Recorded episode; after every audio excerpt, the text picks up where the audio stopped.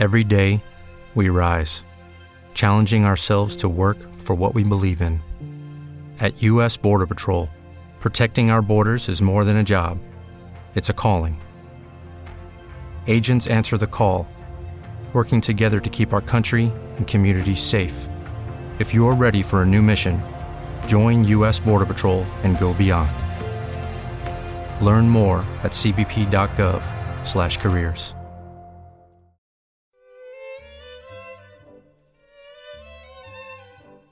Los martes a las 5 de la tarde, Alevare, el programa de tango de Radio Universidad, con Laura Alonso.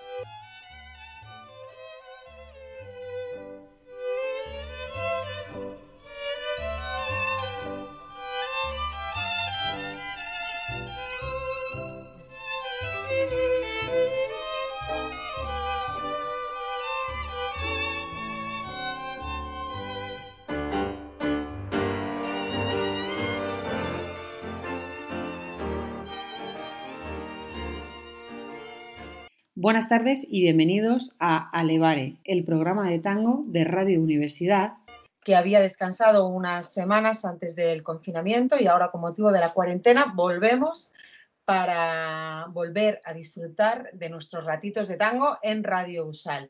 Hoy tenemos una entrevista muy especial. Tenemos con nosotros a Martina Iñiguez, una escritora, letrista argentina y lo que la trae aquí a nuestro programa y lo que nos interesa ahora es que nos va a contar una historia muy, muy, muy especial. Ella lleva ya mucho tiempo, ahora nos lo cuenta, investigando la vida de Carlos Gardel. Carlos Gardel es el cantor de tango por excelencia, el más famoso, una de las razones por las que el tango es universal y su vida está llena de polémicas. Buenas tardes, Martina muchísimas gracias por participar en el Alevare de Radio Usal. Buenas tardes, Laura, un gusto, la verdad. Fue un placer conocerte y es un placer ahora compartir este momento contigo.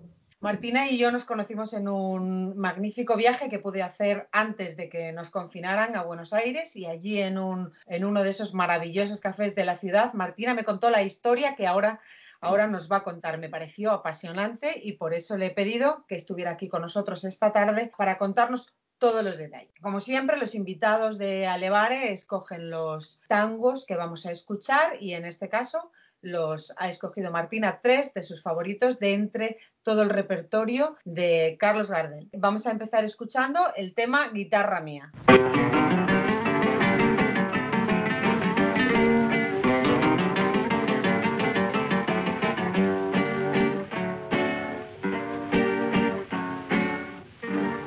Guitarra, guitarra mía, por los caminos del viento, vuelan en tus armonías, coraje, amor y lamento.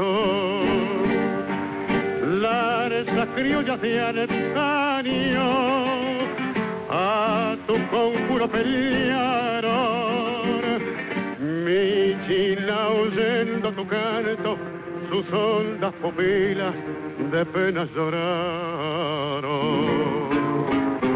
Guitarra, guitarra criolla, dile que el mío es el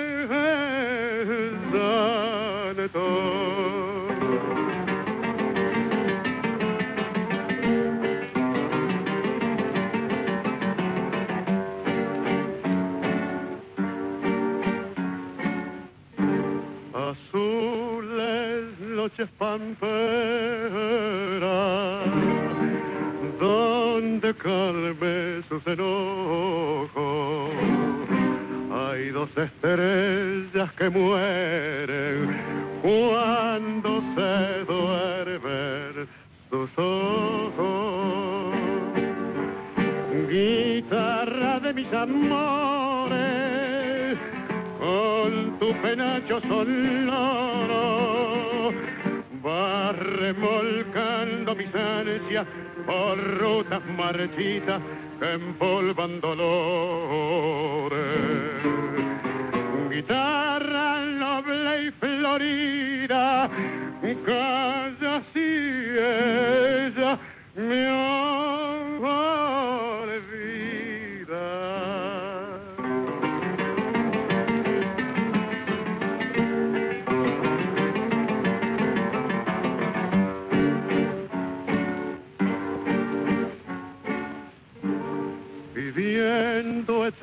eternas distancias. Hoy brotan de tu encordado. Sones que tienen fragancia de un tiempo gaucho olvidado.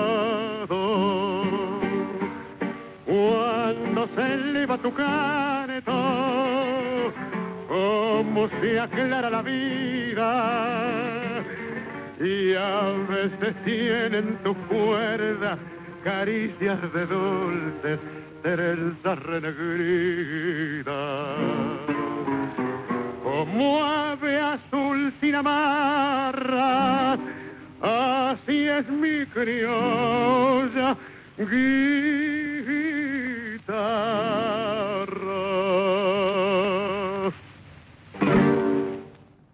Martina, empezamos ya, que estoy deseando escuchar esa historia otra vez porque, bueno, desde aquel momento yo tomé muchas notas, pero, pero se, me, se me escapan muchos detalles. Vamos a empezar por esa, esos dos bandos que hay ahora, ¿no? Entre biógrafos o investigadores francesistas y uruguayistas, ¿no? Al hablar del nacimiento de Carlos Gardel. Bueno, sí, es una polémica que todavía no está oficialmente resuelta.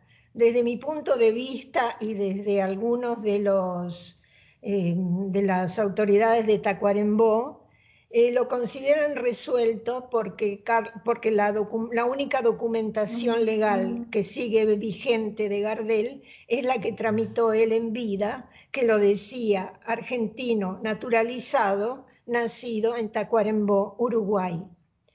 Y por otro lado, en Francia tienen un acta de nacimiento de Charles Romuald Gardes, en la que no pueden inscribir la muerte de Gardel porque no tienen pruebas de que hayan sido una misma persona. Entonces, eso determina que para ellos no está probado que, fueron, que Carlos Gardel fue el hijo de Berta Gardes, en tanto que la documentación uruguaya de Gardel sigue vigente porque nunca fue anulada ni presentada en la testamentaria. Claro, porque para los que hemos leído alguna biografía, eh, Charles Romuald de Gardés sería Carlos Gardel, solo que luego él hispanizaría un poco el nombre, ¿no? Claro, sí. Vale, pero la historia, la, la parte que tú defiendes es que no son la misma persona. No, no son la misma persona y las autoridades francesas no reconocen, no los reconocen como una misma persona. Así que hasta que eso no ocurra, Gardel sigue siendo argentino naturalizado, nacido en Tacuarembó, Uruguay. Y para conseguir que, que, lo pudieran, que lo pudieran inscribir, sería posible solamente si el ADN determinara que fue el, niño francés, que Gardel fue el niño francés. Pero los franceses de Toulouse, los, este, el, presidente de, de la asociación Carlos Gardel de Toulouse, está acreditado para pedir esa inscripción y presentar la documentación probatoria, pero no quieren hacerlo. Así que es difícil creer que ellos mismos creen en lo que afirman. Claro, porque, no les resulta conveniente toda esta publicidad que le trae Gardel a Toulouse y todo el turismo que le trae Gardel a Toulouse. Claro, porque la, siguiente pregunta era esa, que ya me la has respondido. Una prueba de ADN en, los años que vivimos es fácil y se hace. Es indispensable, es indispensable. Pero yo a veces digo que tan mala como la hipocresía francesa es la inoperancia uruguaya, porque no se ocupan de solicitarlo, cuando debería solicitarlo la Cancillería uruguaya como, como asunto de interés histórico. No es algo que se pueda eh, solicitar fácilmente porque son muy pocas las personas acreditadas para hacerlo, porque tiene que ser un familiar, y Gardel no tenía familiares, tiene que ser, sino a través de una institución como la Asociación Carlos Gardel de Toulouse o como el, era el Centro de Estudios Gardelianos, que tampoco les interesa hacerlo, o como los uruguayos que son muy cómodos. es esa. Claro, yo, yo estuve en la casa. Son encantadores, pero es más difícil que empujar un elefante, conseguir que se muevan. Sí, te decía que en, el, en mi viaje a Buenos Aires, después de hablar contigo dos o tres días, ya no recuerdo cuántos días después fueron, eh, estuve en la casa cerca del mercado del abasto, en la casa, supuesta casa de Carlos Gardel, y allí había un hombre contando la historia de Gardel, claro, y su origen francés. Bueno, eso para mí es vergonzoso, porque un museo tendría que mencionar las dos versiones porque no hay, la polémica no está resuelta. Pero sin embargo, Marina Cañardo, la directora del museo, dice que la institución tiene posición tomada. ¿Cómo va a tener posición tomada un museo que no exhibe ni siquiera los documentos legales de Carlos Gardel y la fotografía escolar de Carlos Gardel que probó incuestionablemente que Gardel hizo su escolaridad en Montevideo y que no era el niño francés, que siempre estuvo colocada en lugar de privilegio en el museo, ahora la suprimieron de la biografía de Gardel. Claro, un museo no tiene por qué, por qué mm, tomar una posición acerca de esto, tiene que presentar toda la documentación que haya para que el que vaya allí se pueda informar. Claro, y tiene que, eh, digamos, eh, mencionar a los investigadores de una u otra postura. Claro, claro, claro, de ambas. No tener una, posición tomada como museo, eso puede ser que un, investigador tenga posición tomada, pero no el museo, además de que han hecho un desastre al, destruir la casa, ¿no? Ya, ya. Bueno, entonces vamos a empezar por el principio. Si Berta Gardés no fue la madre de Gardel, ¿de dónde sale? ¿Dónde nace? ¿Quiénes son sus padres? Bueno, eh, la historia es bastante complicada eh, Carlos Gardel es el fruto de una relación clandestina entre eh, Carlos Escayola, un militar poderoso, caudillo político de Tacuarembó, dueño de vidas y haciendas, y María Lelia Oliva, Oliva, su cuñadita de 13 años de edad. Mm. A la niña a la que embarazó cuando estaba casado con su hermana mayor. Entonces, además existe la posibilidad de que esta niña haya sido su propia hija, lo que complica las cosas porque además de una relación adulterina sería una relación incestuosa. Uh. Por supuesto, en la época fue un gran escándalo que se trató de ocultar de todas las maneras posibles. Carlos Escayola, su padre, tenía los medios para, poder hacer callar a todos. Carlos Gardel, al nacer, eh, nació en una estancia a la que fue llevada la niña y en el mismo momento del nacimiento le fue entregado a una peona llamada Manuela Casco Ventos, o mora, según el, concubino que tuviera en el momento. Y después, eh, cuando el chico empezó a crecer, en el lugar empezaron a llamarlo el guachito de Escayola, porque, como decía una historiadora de Tacuarembó, aquí nada se publica, pero todo se sabe. Entonces estaba en ese momento, Berta Gardes había llegado a Tacuarembó a trabajar como planchadora, había un poco en las minas de Corrales y otro poco en un, en un cabaret que había abierto Escayola, pero todas las, todas las los indicios eh, sugieren que trabajaba como planchadora realmente ahí. Hmm. Y bueno, eh, cuando el chico empezó a crecer y a raíz de un problema que tuvo Berta con una empleada de otra planchadora y tuvo, tenía que irse de Tacuarembó, además de que había quedado embarazada de un tipógrafo de la editorial de, la imprenta de, los Escayola Oliva, eh, que fue embarazada por este tipógrafo, era un descendiente de los 33 orientales, y familia no quería que un descendiente de ellos fuera criado por una sirvienta. Entonces pensaban, dicen que iban a quitarle el chico, que existía el riesgo de que le quitaran el chico, y ella decide ir a Toulouse a tenerlo. Cuando va hacia Montevideo, Escayola aprovecha la ocasión para darle a Carlitos, que en ese momento ya tenía alrededor de seis años. Berta deja a Carlitos presuntamente en el eh, asilo de expósitos y se va a Francia a tener a su hijo. Es decir, que se da una cosa muy curiosa. Gardel nació en Tacuarembó. Hmm. Y Charles Romuald Gardes nació en Toulouse, pero fue concebido también en Tacuarembó.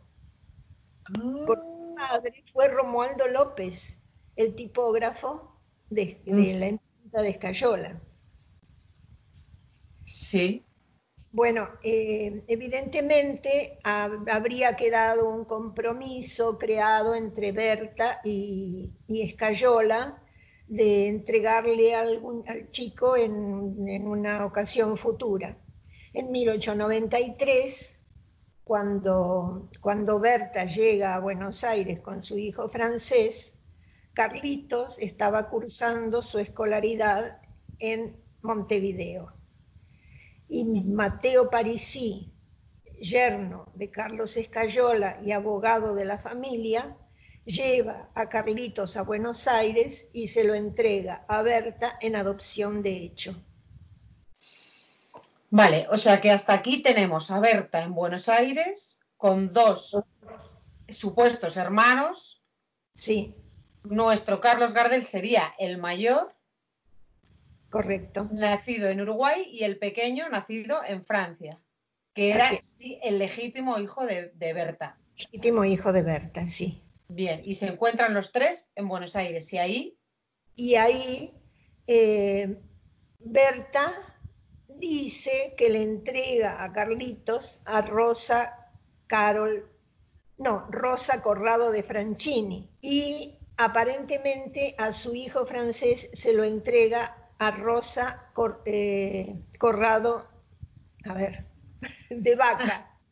Porque los nombres son los dos parecidos. Sí, se parecen. Sí, a la señora de Vaca. Es decir, que mientras no, que no están, no están casi nunca juntos, porque después eh, el, Carlitos habría estado con esta señora Franchini hasta 1900, eh, más o menos, 1899, 1898. Mm. El otro niño habría estado con, eh, con la señora de Vaca. Y en 1900, a fines de 1899, Berta viaja a Francia con su hijo para festejar el cambio de siglo con su familia. Eso está solicitado el pasaporte en la Policía Federal. Mientras Berta se va a Francia con su hijo, que está allá un año y medio aproximadamente, Carlitos va a Tacuarembó a tratar de ver a su familia y de ser reconocido. padre lo echa, él trabaja ahí en una fonda, una fonda de, de un tal Galle, y, cuando se entera de que está trabajando ahí lo hace echar. Carlitos deambula por Uruguay cantando ya, y cuando vuelve a Buenos Aires en 1901, él vuelve también a Buenos Aires, pero el niño francés es colocado en el Colegio Pío IX como pupilo, o sea que tampoco están juntos. Ah, y en este momento, Carlitos, ¿cuántos años tiene? Si estamos en 1901. Y 17 años. 17 años. 17 años. Y el otro chico tiene 10. 10. 10, 11 años, depende del mes que uno tome, ¿no? Vale, entonces el hermano está en un internado, ¿no? En el colegio. En un colegio lo que, digamos, todo esto se pudo comprobar porque hay una investigadora muy minuciosa, Guadalupe Avalle, mm. eh, que investigó exhaustivamente toda la escolaridad del niño francés, de, Charles Romuald Gardes en Buenos Aires.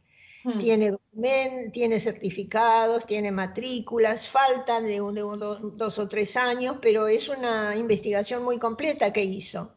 Y en esa investigación no hay espacio para la escolaridad de Carlos Gardel en Montevideo. O sea que no pudo estar escolarizado allí.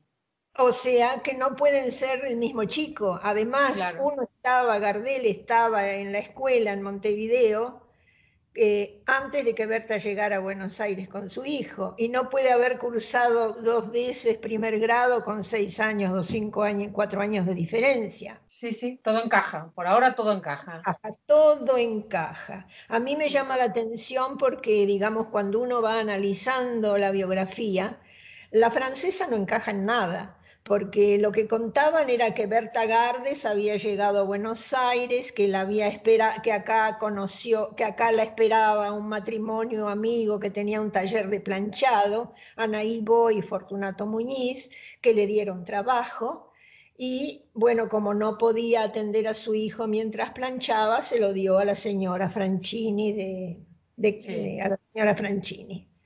Ahora resulta que esta señora Ana Ivo, que supuestamente estaba casada con el señor Fortunato Muñiz y eran dueñas de un taller de planchado, nunca, nunca, y que decían que había sido amigo de la infancia de Berta, nunca había estado en Toulouse y vivía en Buenos Aires desde 1973, de, sí, de 1973. Es decir, estaba en Buenos Aires 20 años, ya 20 años antes de que Berta llegara aquí con su hijo.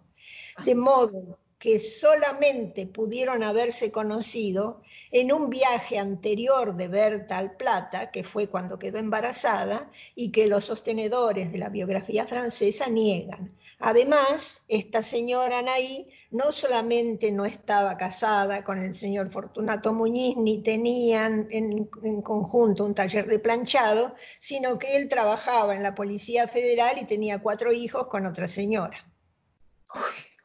Entonces, qué complicado. Eh, sí, pero es una historia que se cae a pedazos cuando uno empieza a investigarla. Claro, sí, sí. En cambio, cuando uno compara los hechos con, con lo que se cuenta o con lo que se comenta sobre la biografía uruguaya de Gardel, todo coincide.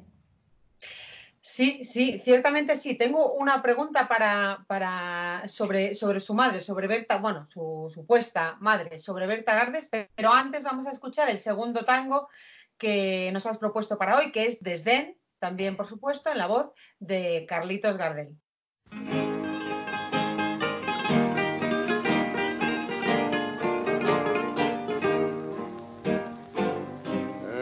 Día que compareja ante el tribunal de Dios a dar cuenta de mi vida que me complicaste vos, el día que francamente tenga yo que declarar la verdad pura y palpable que a Dios no puede escapar.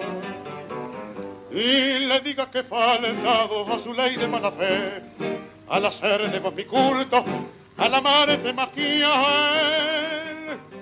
que por tu cariño, que más te ciego de amor, pueda ser que el Dios piadoso quiera darme su perdón. Dañé mi vida entera en la hoguera de tu amor, esperando lo que fuera, sin decirte ni siquiera que es mi pena y mi dolor sin embargo, haré el eterno. Será el mismo mi desdén. Y en mi amor profundo y tierno, por seguirte hasta el infierno, yo despreciaré el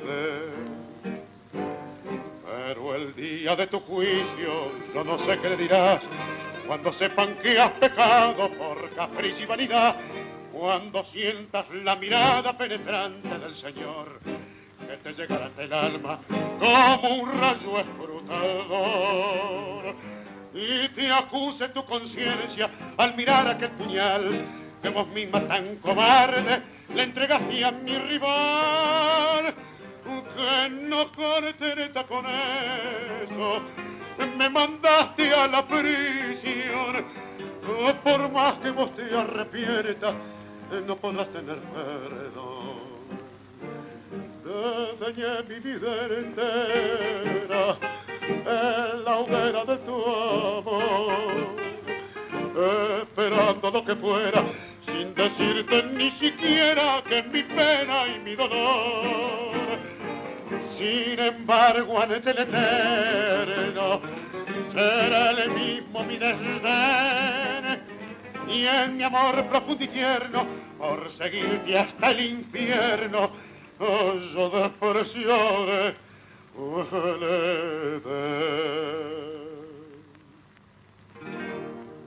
bueno, seguimos en Alevare, en Radio Usal. Estamos charlando con Martina Iñiguez, que nos está contando la historia de Carlos Gardel desde un punto de vista que no es el clásico, el que llaman francesista, sino que habla de su biografía uruguaya.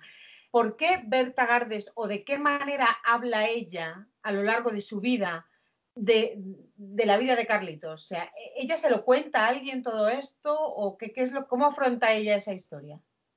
Bueno, ella recién, recién empieza a hablar después que Carlos muere y que aparece, sale a la luz el testamento. Antes de eso, nunca fue entrevistada por la prensa, Gardel nunca lo, lo permitió, nunca se, fotografiaron juntos, en cambio después de muerto Gardel hay muchas fotografías de Berta Gardes, inclusive hay fotografías de ella joven de estudio, porque dicen que no le gustaba fotografiarse, pero por lo visto no, no era esa la razón por lo que no aparecieron nunca juntos. Y digamos, eh, empezaron a urdir la historia, que en realidad quien la urdió no fue ella, sino el apoderado de Carlos Gardel, que era quien quería quedarse con su herencia y quería manipular a Berta y tenerla presa, digamos, de, su mentira. Que es de fino, de fino. De fino, mando de fino. Sí, quería, quería que Berta, si hablaba, quedara comprometida en un fraude. Entonces, Berta directamente contaba lo que él le decía que cuente. Por supuesto, habría cosas que, que serían ciertas, pero, pero otras este, siempre trataba de fusionar a Carlos Gardel con su propio hijo. Pero Defino fue el, el, administrador de Gardel, pero antes había sido Razzano o no. Sí, antes había sido Razano durante muchos años, recién un año antes de, viajar a Europa, poco antes de viajar, en, realidad el, contrato de, el poder a, Defino se lo dio el 20 de septiembre de 1933, 15 días antes de viajar a Europa. Mm. Recién ahí dio el poder. Claro, eh, digamos, Defino había sido siempre un empleado de, escribanía sin muchos medios. Mm. Empezó a, ganar bien gracias a Gardel y de pronto Gardel se muere y al morir él, en el mismo momento en que cae el avión, él deja de ser su apoderado. Claro. Y se queda en la vía, como decimos nosotros. Sí. Este, y entonces urde esta historia, pero lo, curioso o lo raro es que si él sabía que había un testamento, ¿por qué no lo dijo el primer día? Y recién lo dice cuando va a buscar a Berta desesperadamente y recién cuando vuelve anuncian que hay un testamento. Entonces está la duda de si el testamento ya estaba hecho o no estaba hecho. Además de que antes de partir hacia Francia, mm. Defino no sabía cuál era la grafía del apellido de Berta, porque la escribía con Z o con X. Mm. Berta Gardes o Berta Gardex. Además, tampoco sabía que el hijo de Berta había nacido en 1890, porque hacen una entrevista a través de a, un francés que había conocido a Gardel en la adolescencia, y este dice que habían viajado juntos en el mismo barco, teniendo cuatro años de diferencia, y que pone a Gardel como nacido en la fecha de su documento, 1887, o sea que no sabía en realidad que, que este, quién era Charles Romuald Gardes. Y habla por teléfono con Berta y le dice, delante de la prensa, y le dice, mamita, mamita, usted no diga nada, espere que la voy a buscar, ya, tal día salgo para allá. Y, y, dice, ah, sí que usted quiere que a Gardel lo enterren en Buenos Aires. Ahora, ¿qué sabemos? No sabemos si, si Berta abrió la boca siquiera. Porque en un momento dijo, está quebrada, no hace más que llorar. O sea que yo personalmente creo que cuando viajó a Francia, viajó y, e informó a, a Berta de lo que le convenía hacer, la manipuló, eh, no sería difícil que le hubiera dicho que ese hubiera sido el deseo de Carlitos para que ella heredara, ya sabemos cómo son los manipuladores, y recién ahí se enteró de la biografía, de la verdadera biografía del niño francés, por eso el testamento recién fue entregado al regreso de ellos dos. Mm. Porque del hermano nunca más se supo, o sea, del hermano mayor, el, hijo francés de Berta. Bueno, el hijo francés de Berta transcurrió toda su escolaridad en Buenos Aires. Mm. Eso está documentado.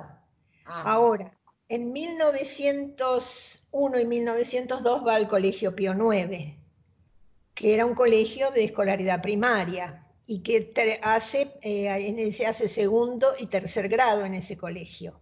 Hmm. Al año siguiente presenta una solicitud para ingresar a primer año de secundaria en el colegio Carlos Pellegrini presenta la solicitud, pero no cursa el año. Y después aparece como de la, de la, sacan de la galera un certificado de sexto grado del Colegio San Islao de Charles Romuald Gardes, donde tiene 10 puntos en todas las materias. Ahora, ¿cuándo cursó cuarto y quinto grado?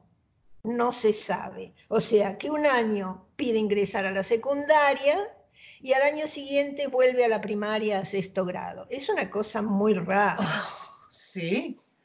Entonces yo creo que ese certificado de, 1904 es muy dudoso y que este chico puede haber muerto inmediatamente después de haber presentado el certificado de ingreso en 1903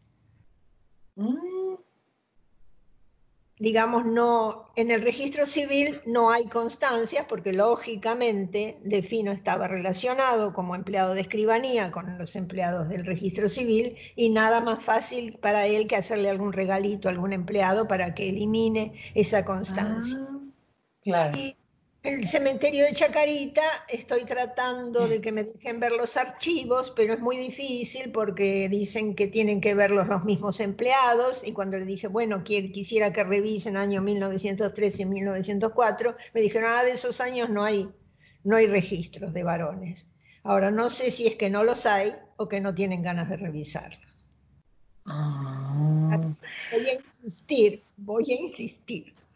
Claro, claro, hay que llegar hasta el final ya. encontrar alguna autoridad que me autorice a ver esos libros, yo si es que todavía existen. Claro, claro. Bueno, esta, esta historia es, es interesantísima, es interesantísima sobre todo sobre todo por qué, bueno, bueno, por la trascendencia a lo mejor, pero por qué todas esas autoridades no quieren saber la verdad. Gardel ya es famoso, quiero decir, Gardel ya, ya es Gardel, ya, ya, ya lo conocen en todas partes, ya cualquier, cualquier mm, imagen, cualquier música, todo lo que se relacione con Carlos Gardel, ya no hay que venderlo, se vende solo. ¿Por qué ahora, en pleno siglo XXI, no se puede saber la verdad? No quieren. Bueno, ¿Por qué han sostenido tanto tiempo que los que hablaban de la historia de Tacuarembó eran mentirosos, farsantes, fabuladores, que aceptar ahora que tenían razón quienes tuvieron 50 años defendiendo la otra biografía, es como que no, no se deciden a, hacer, hacerlo. Eh, una de las pocas personas que yo conocí que creía realmente en el Gardel francés y al investigar se dio cuenta de que no era, no podía ser el hijo de Berta Gardes que nació en Francia, fue Ricardo Stuni, que escribió el libro Repatriación de Gardel, que es con respecto a la biografía personal del Gardel, el libro más imparcial. La, mejor, la mejor biografía, desde mi punto de vista, de la parte personal de Carlos Gardel. Hay otras biografías excelentes que se dedican a la trayectoria artística, como la de Ángel Morena. Sí. O sea que libros que recojan esta historia que nos has contado, esta, esta versión, está el de Ricardo Stuni. Está en Ricardo Stuni, digamos, falta, falta, porque digamos fue editado creo que en 1995, eh, la parte actualizada de la escolaridad, porque eso lo investigué yo después, íbamos a hacer una nueva versión juntas, juntos, y él falleció sorpresivamente. Pero en la última, una de las últimas entrevistas que le hicieron, cuando le preguntaron había, cuál había sido su mayor logro y cuál su peor error. Y al hablar de su peor error, dijo haber creído que el niño que fue al colegio Pío IX fue Carlos Gardel porque hay una foto escolar que apareció ahora que prueba que no fue así. Bueno, parece que hay pruebas evidentes, ¿no? De que esta historia realmente sucedió así. Martina, ¿cuántos años llevas trabajando en esto? Bueno, empecé en el 2003, así que llevo 17 años. 17 años. Sí, 17 años. Y hay mucho, esta, esta parte de la versión tiene mucho, tiene apoyos, hay mucha gente, ya, ya sabemos que lo, oficial no, pero hay mucha gente que está de acuerdo con esta versión y que sigue investigando también como tú. Muy pocos, la verdad que muy pocos. Mm. Este, Hay gente, sí, hay varios, unos cuantos argentinos que apoyaron esta versión desde en otra, en otra época, ya desde el comienzo, porque veían que había muchas contradicciones en, esa biografía. Pero, pero son muy pocos los que, los, que, los que estudian, los que analizan, los que investigan. Pero hay mucho apoyo, sí, de la gente. Muchos argentinos me apoyan, pero no lo dicen porque para no ser defenestados. cómo son las cosas, ¿eh? Cuando tenía que ser algo, algo bueno y algo positivo, el descubrir una verdad, el habérsela creído todos los, años anteriores no pasa nada, no es nada, no es nada malo, era lo que se decía, era lo que se aprendió y, ya. Claro, claro. Yo he sufrido toda clase de, agravios este, y de descalificaciones y bueno, me resulta muy divertido. claro, es una buena manera de tomárselo con humor y, Claro, claro. Y me divierto mucho respondiéndoles en las páginas de Facebook. Si alguien quiere participar de las disputas de Facebook, tengo un grupo Gardel. Este, Los invito a participar y a preguntar todo lo que quieran. Que a mí nunca me responden nada de lo que pregunto a los francesistas. Pero yo no tengo ningún problema en dar todas las respuestas y decir que no sé cuando no sé. Qué bien, pues pondremos, sí, pondremos un enlace en nuestra página a esa página de Gardel de investigación sobre su vida. Y bueno, te agradezco muchísimo que hayas estado con nosotros, que nos hayas contado esta historia. Vamos a estar pendientes de las novedades. Cuéntanos cualquier cosa nueva que, descubras, que se pueda saber o que reconozcan. Encontré dos prontuarios de Gardel que se creían perdidos. Mm, ah, sí. Claro. Y en, eso uno ya hace cinco o seis años, el otro hace un par de años, todavía no se ha difundido. Y bueno, son prontuarios en los que Gardel aparece con la identidad anterior a, la, que tramitó legalmente en 1920. y son prontuarios en los que él eh, se documentó como argentino porque no tenía ningún tipo de documentación, porque era un indocumentado. Pero ya en 1912, que es cuando debió documentarse, lo hizo como argentino nacido en 1887 y no se puede decir que en 1912 ya le tuviera miedo la guerra de 1914. Claro. Que ahí también inventaron una historia de Ah, es verdad. Eso también lo había leído yo, que, que, esa, que había fingido no ser francés por si acaso tendría, tuviera que ir a la guerra. ¿No? Falso, falso, totalmente falso también. No tiene ningún asidero.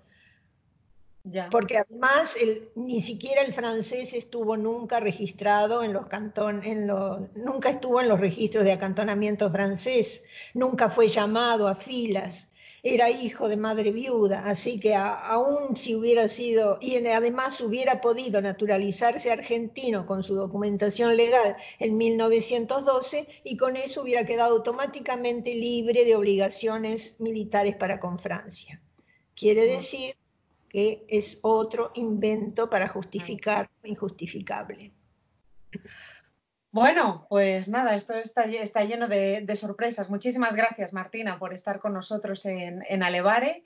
Eh, esperamos volver a escucharte, volver a charlar, a ver si ya desde los estudios en directo. y nada, que se cuiden mucho por allí, por la magnífica Buenos Aires, que, la verdad que me recibió, me recibió de maravilla y estoy deseando volver ya cuando me dejen. Así que muchísimas gracias. Vamos a escuchar, antes de despedirnos de Martina definitivamente, Sos mi tirador plateado, que es el tango que ha elegido uno de sus favoritos de Carlos Gardel. Bueno, mi agradecimiento por tu invitación. Muchísimas gracias.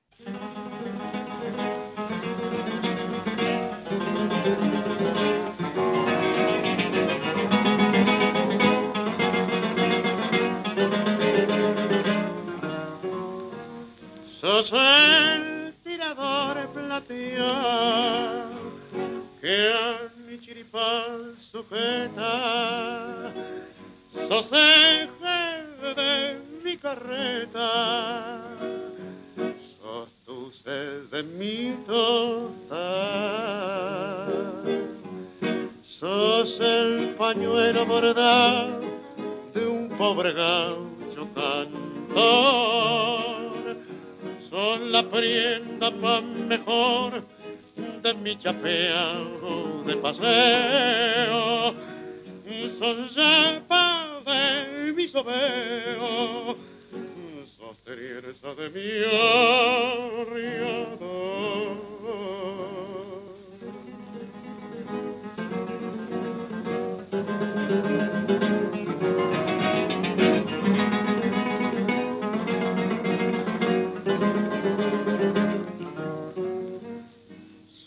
la mata culantrillo que crece en el manantial.